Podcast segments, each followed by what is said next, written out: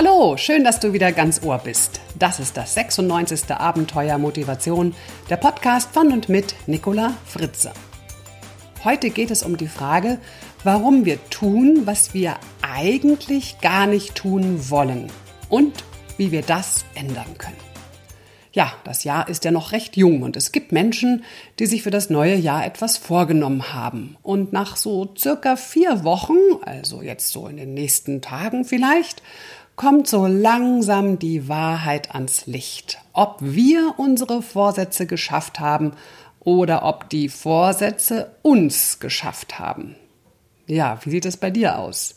Lass es mich gerne wissen, wo es bei dir läuft, wie du es geschafft hast und wo es noch klemmt.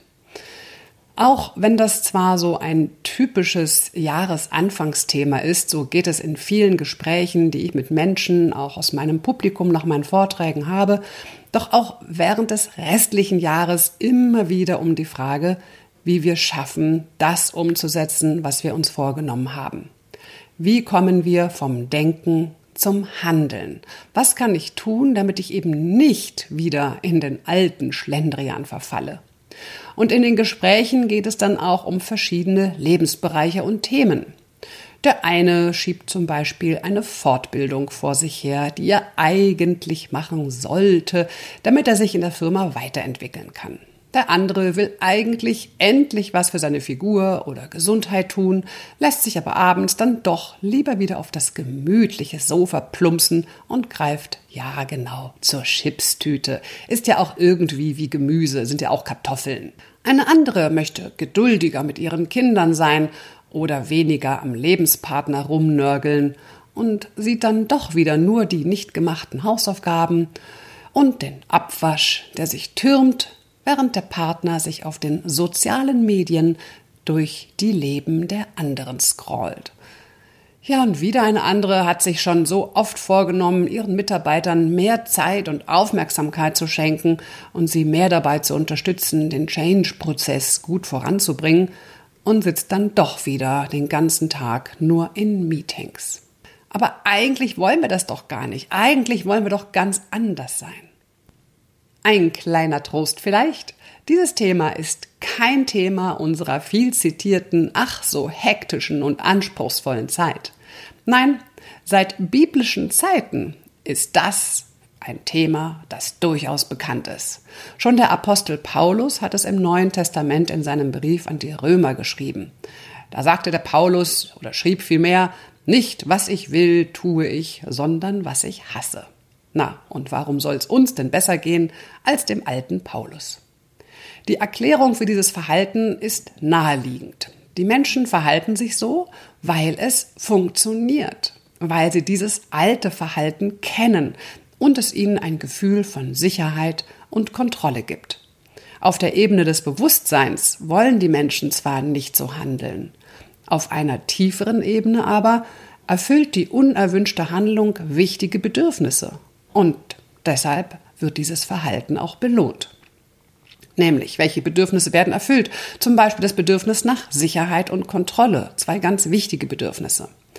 Und die sind eben so wichtig und bedeutsam, dass dafür auf der bewussten Ebene alle möglichen unangenehmen Konsequenzen tatsächlich in Kauf genommen werden.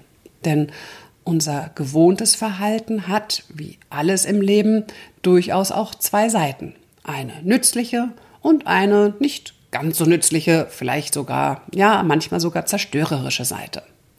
Nützlich ist das Verhalten, wenn es uns zum Beispiel vor Überarbeitung schützt oder wenn wir uns auf dem Sofa auf gewohnte Weise entspannen können.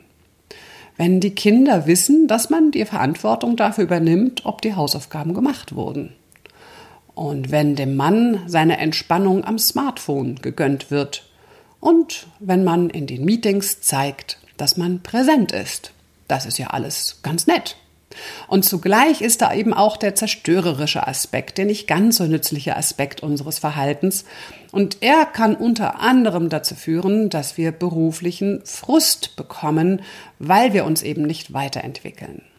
Es kann dazu führen, dass wir ernsthafte gesundheitliche Probleme bekommen. Es kann dazu beitragen, dass die Kinder nicht lernen, Verantwortung zu übernehmen für ihr Tun oder eben auch Nicht-Tun und dass die Beziehung zum Partner gefährdet wird. Und es kann auch dazu führen, dass wir die Mitarbeiter demotivieren oder gar dazu veranlassen, zu kündigen. Warum machen wir es nicht einfach anders? Woran scheitert es?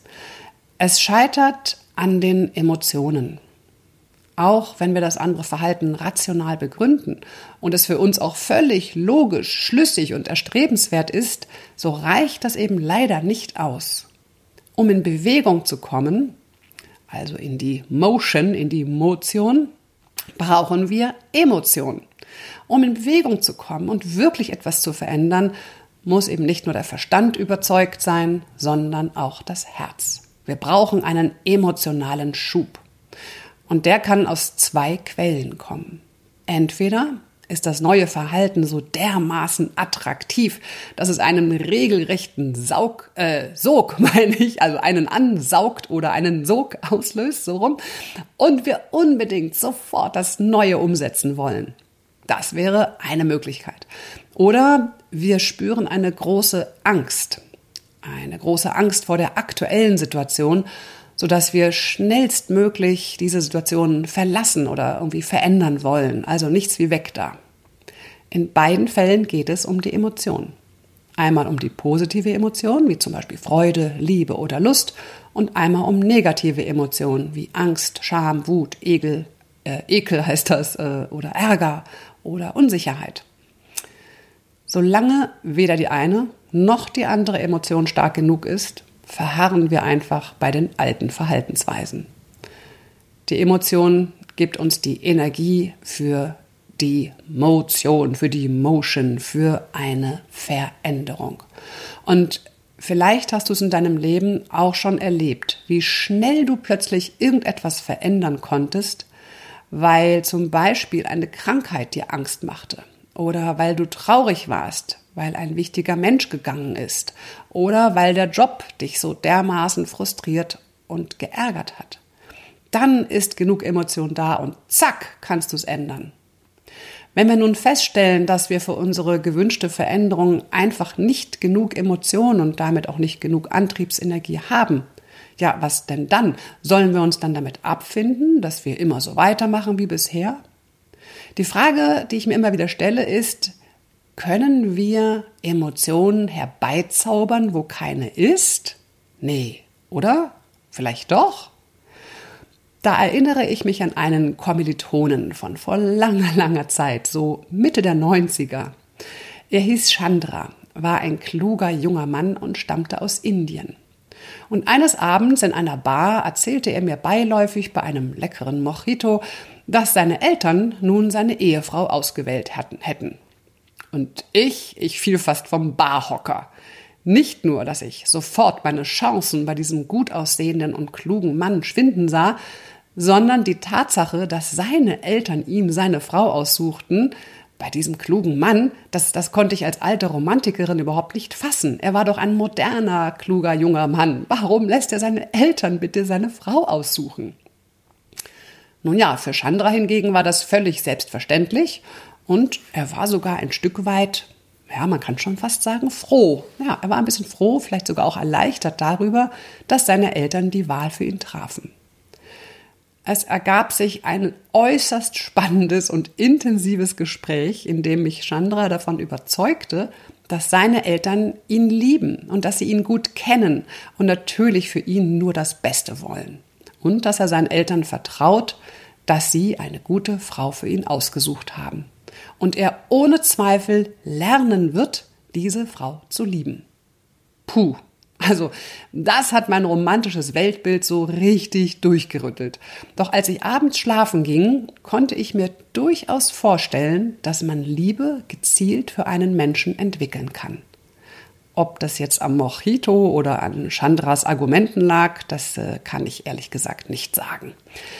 Wobei eine grundsätzliche Sympathie sicher eine ganz wichtige Voraussetzung dafür ist, dass man jemanden lieben lernen kann. Vor dem Hintergrund nochmal die Frage: Können wir Emotion, äh, Emotionen entwickeln? Also Emotionen, die wir brauchen, um etwas anders zu machen? Ich bin davon überzeugt. Und wie?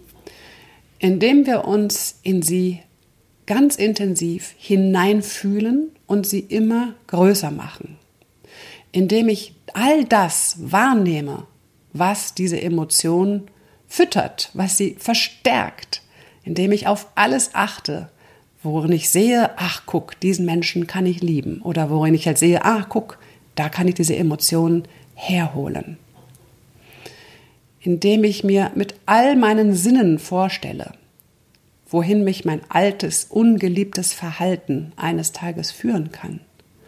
Ich sehe dann zum Beispiel die Mutter, die ein Kind großgezogen hat, das sich um Verantwortung drückt. Eine Ehefrau, die immer alles im Haushalt erledigt, ohne zu meckern und keine Energie mehr für die schönen Dinge im Leben hat. Ich sehe die Chefin, die kein Vertrauen mehr von den Mitarbeitern geschenkt bekommt, weil sie in den turbulenten Zeiten eh kaum ansprechbar ist. Ich sehe den Menschen, der immer dicker und bewegungsloser wird, vielleicht sogar eine Herz-Kreislauf-Krankheit bekommt und wie es sein Leben und das seiner Familie beeinträchtigen wird. Ich sehe einen Menschen, der sich jeden Tag frustriert ins Büro schleppt und so weiter. Ich durchlebe also emotional die negativen Konsequenzen meines Verhaltens intensiv in meiner Vorstellung. Am besten mit all meinen Sinnen. Und du kannst dir vielleicht schon vorstellen, dass da Emotionen aufkommen.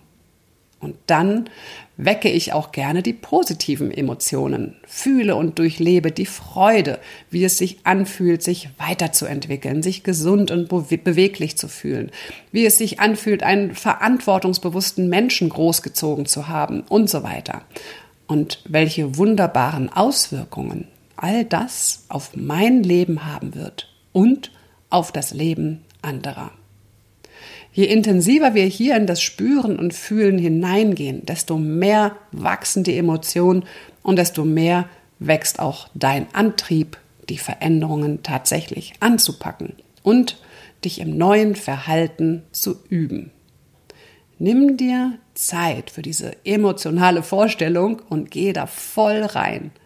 Und sollten sich da überhaupt keine Emotionen bei dir regen, dann weißt du auch mehr. Denn dann hast du die Klarheit gewonnen, dass es für dich doch nicht erstrebenswert ist, etwas anders zu machen. Und auch das ist ja durchaus eine nützliche Erkenntnis, die für Entspannung sorgen kann. Zum Schluss noch ein Gedanke zum Thema Vorsätze umsetzen.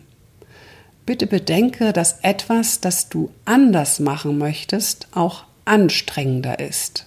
Anders ist anstrengend. Das bedeutet, dass du auch eine gewisse Energie für das Andersmachen übrig haben solltest. Manchmal scheitern unsere Vorhaben einfach deshalb, weil wir nicht die Kraft haben, irgendetwas anders zu machen. Und natürlich ist es viel energiesparender, alles so zu machen wie immer. Und dann gilt, erstmal Energie tanken, für Entspannung und Erholung sorgen und dann Dann erst das Neue bei den Hörnern packen.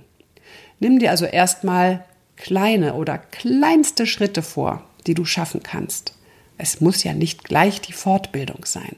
Vielleicht beginnst du erstmal mit einem Buch zu diesem Thema oder ein noch kleinerer Schritt. Unterhalte dich mit jemandem, vielleicht mit einem Kollegen, der diese Fortbildung schon gemacht hat. Du musst auch nicht gleich fünf Kilometer joggen, um Gottes Willen. Fang doch erstmal mit einem Kilometer an oder geh doch erstmal ein bis zweimal pro Woche spazieren. Nimm dir immer nur so viel vor, wie es sich für dich gut und vor allem machbar anfühlt. So, dass du sagen kannst, oh ja, gut, das kann ich mal schon schaffen. Gehe kleine, machbare Schritte. Einen nach dem nächsten. Ja, und vor allem bleibe immer wohlwollend und freundlich zu dir. Ja, das waren meine Gedanken zum Thema Vorsätze schaffen oder schaffen die Vorsätze dich. Mehr Informationen über mich, meine Vorträge, Videos und Bücher findest du auf meiner Website, die übrigens ganz neu ist, w w w punkt nicola fritze punkt d e. Ich freue mich, wenn du nächstes Mal wieder dabei bist. Falls noch nicht geschehen, abonniere doch meinen Podcast auch gerne, dann verfa- verpasst du keine Folge mehr. Einen herrlichen Tag wünsche ich dir noch. Bis zum nächsten Mal. Ciao. Das war die Nicola.